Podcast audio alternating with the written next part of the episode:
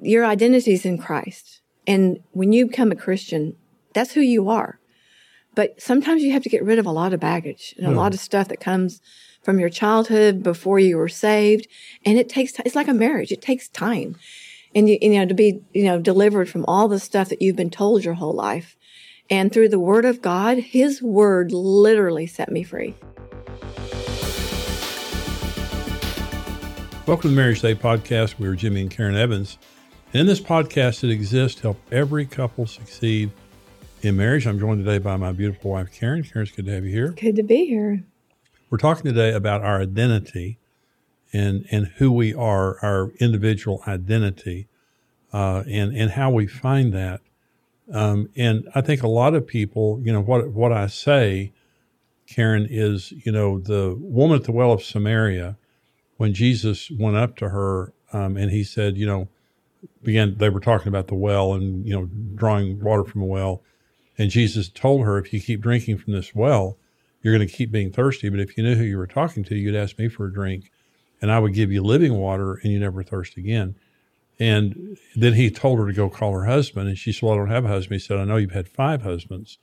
And the one you're married, the one you're with now is not your husband. So her the Jesus was talking to her as a marriage counselor. He knew who she was. Mm-hmm. And he knew that she was trying to find satisfaction mm-hmm. in a man that she couldn't find. Well, what I believe is that the four deepest needs that every person has are acceptance, identity, security, and purpose. Those are those are the things that drive us every day to do the things we do whether we realize it or not. Mm-hmm. Acceptance. I want to be accepted for who I I don't want to be accepted because my teeth are white or my deodorant works. Mm-hmm. I want to be accepted for who I am. Mm-hmm. Uh, and God does that. Uh, identity. I want to know who I really am. Uh, it, you know, acceptance or, or, or security. I want to feel secure in purpose. I want to know what my purpose is. Well, if you're looking for people to meet those deepest needs, you'll never be only God can meet those needs. Mm-hmm. Okay. And when we uh, don't trust God to meet our deepest needs, we naturally transfer that to our spouse. Mm-hmm. And we set, we set them up for failure. See, the woman of the well of Samaria had been married five times and she kept thinking, I cho- chose the wrong man. What Jesus was saying to her is the problem is not with the men that you've married. The problem is you're trying to take, get out of them what only God can give you. Mm-hmm.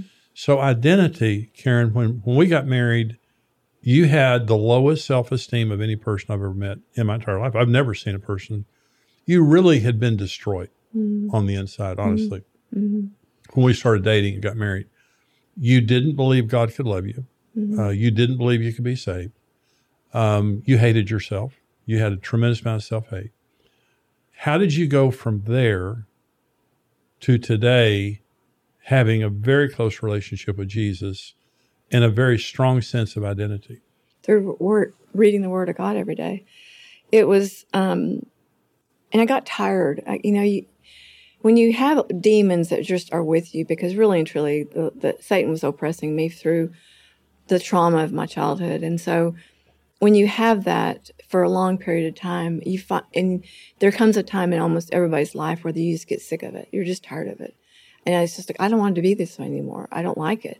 And I think at that point, God had brought some people in my life that said, why do you think that way? Why that, you know, and, and I think they recognized that, you know, I was thinking thoughts that were not godly.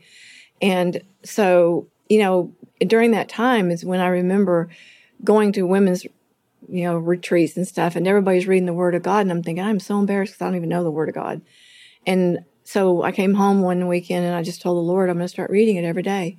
Even if you don't talk to me, if you don't, I'm going to do this. And so I'm a disciplined person anyway, but I made that a discipline. I, I, every single day I read the Word of God.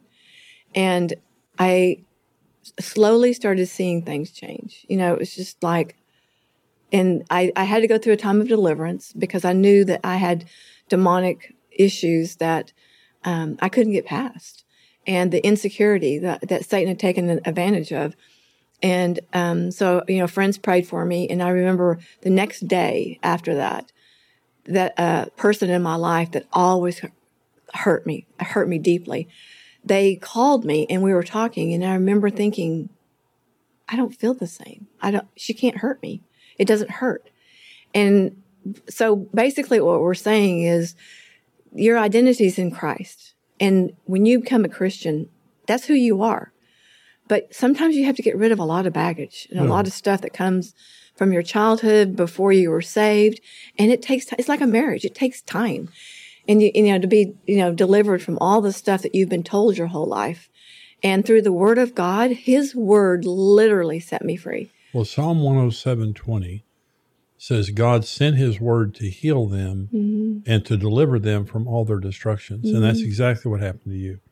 I saw it happen over a period of I, I would say from the time we got married, we, we almost split up after several years of marriage and you were you were a mess and I was a lot worse than you were.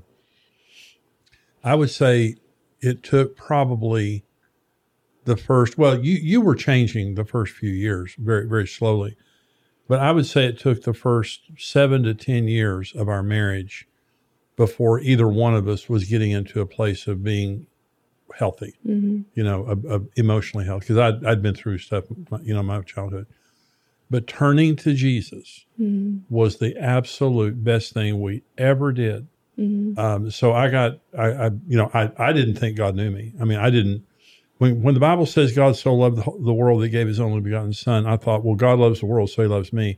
I didn't believe he knew my name. Mm-hmm. I didn't believe he knew me personally. Uh, I had no sense of identity whatsoever. But we got married. I didn't believe that God knew me.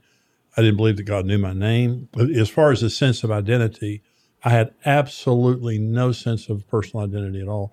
And there were two things that happened that helped me to find my identity in Christ. The first was when I, uh, about two weeks after I got saved, the Lord called me to preach. And I was sitting in the backyard of our house. I didn't know the Bible. I don't think I even owned a Bible at that point. And it was a supernatural experience where God called me to preach. And I had never seen myself as a preacher or anything, but the Lord was telling me who I was. And what I say to people is people will tell you who they want you to be. They'll tell you who you who they think you are.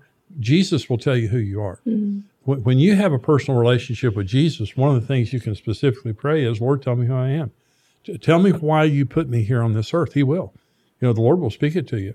And first of all, your giftings are tell you a lot. Mm-hmm. You know, when God gives you to do something, you know, that's telling you this is what he wants you to do with your life. And this is the call he has on your life. Today, um, the other thing that happened that helped me with my sense of identity is you started giving. Um, and we were, I made uh, $600 a month. Um, we were broke. We had, you know, Julie was a little baby. And we went to church one Sunday and the preacher was preaching on giving. And I hated the message, and you know, told, said I was never going to go back to that church. You liked the message and started giving to the church, which terrified me. Uh, I mean, literally, it made me sick and it terrified me when you started giving. I think the first gift you gave was like forty dollars, but something started happening to us that I had never seen before, and it was like we were always rowing upstream. The current was always against us, and everything was hard. We didn't have enough. You know, marriage was hard.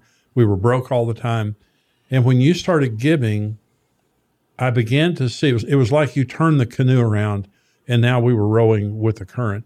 And I woke up one morning and I said to the Lord, "This this is one of the most important days of my life.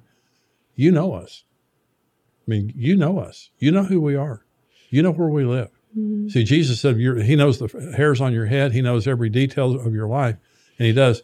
That's when I met God as my Father. I I had no concept that God loved me, that God knew mm-hmm. me, and that that you know I was important to Him when you started giving, that was the most important thing that ever happened to me in me having a personal relationship with the Lord mm-hmm. and, and knowing He loved me and believing He loved me.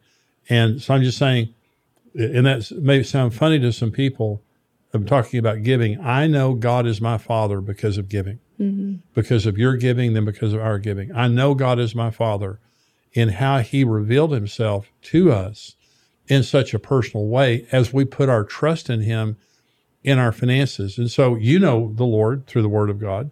waking up and reading the Word of God every day, even when you didn't believe it, even when you believed that He hated you, you did it.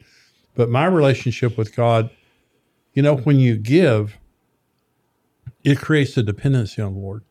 When you're not, you're not just saying, God, thank you for what you've done, but you're saying, I'm giving this to you and I'm depending on you to provide for us.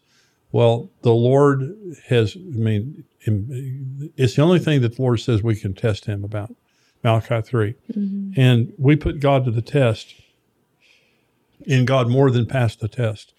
We've had, that was 47 years ago when we started giving, 48 years ago. God has blessed us so much, mm-hmm. And He has revealed Himself to us so much. And my encouragement to every person is know God personally. Mm-hmm. And as you obey Him, as you pray, as you read the Word of God, as you obey Him and build a personal relationship, that's where He is going to uh, to reveal Himself to you. So, Karen, let's talk for just a minute about, you know, if you're depending on, you know, social media. So many people are addicted to social media, and social media is fine. Some people use it for good, some people use it for bad. But the problem is when your identity is there. And so many people their their identity is how many likes they have, mm-hmm. how many followers they have. Mm-hmm. You know, whether they get a, a, a thumbs up or a thumbs down or whatever. That it's it's a torture chamber mm-hmm. emotionally for people to mm-hmm. get addicted to that. In fact, when the more a person uses social media, the more depressed they are. And so it's not a predictor of happiness; it's a predictor of misery. And so the, it's very important for people to get their identity in Christ and not through popularity. Well, I was thinking of these scriptures when you were talking that, you know, Jesus told us that he came to give us life and to give us an abundant life. And Satan comes to steal, kill, and destroy. Mm-hmm. And so the number one thing Satan tries to steal is our identity in Christ. Yeah. 100% that's it. Yeah. And one of the ways he uses it, like you said with social media, is comparing.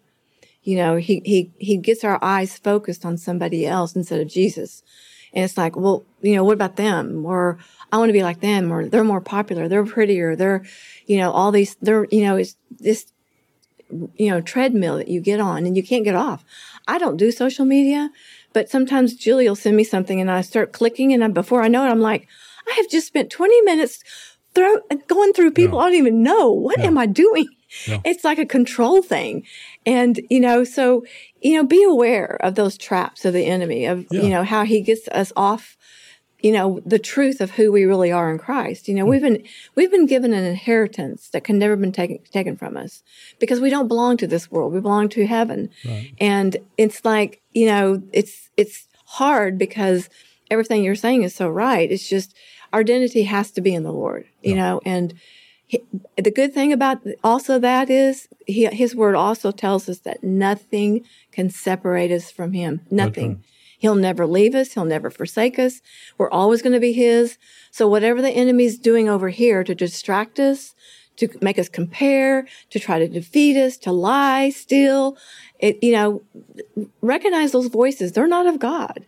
Yeah. You know, and you're you are solidly rooted in Jesus Christ if you accepted Him as, as your Lord. Well, and I'm my identity is not my height, my weight, my age. Mm-hmm. It's not my income. My identity is who I am in Jesus. Mm-hmm.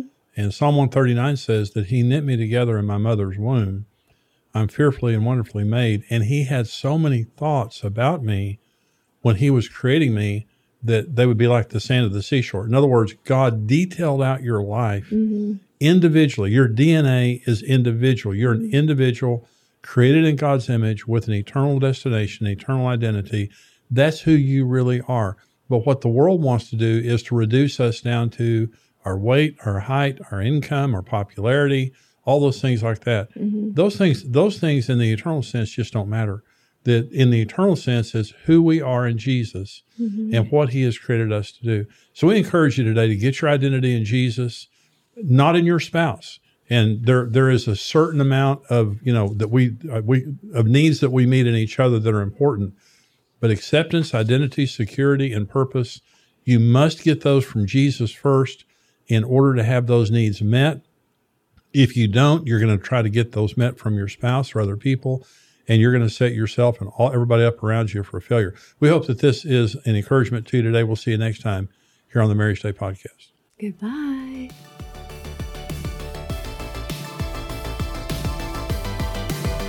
Hey, this is Brent Evans with XO Marriage, and I want to thank you for listening to the Marriage Today podcast. We believe your marriage has a 100% chance of success if you do it God's way. If you enjoyed today's teaching and want to keep learning, hey, subscribe to the Marriage Today podcast and take some time to leave us a review. Your reviews help us spread the word and can encourage someone else in need. For more great marriage content, check out xomarriage.com where you can see all of our marriage building resources, articles, and live events.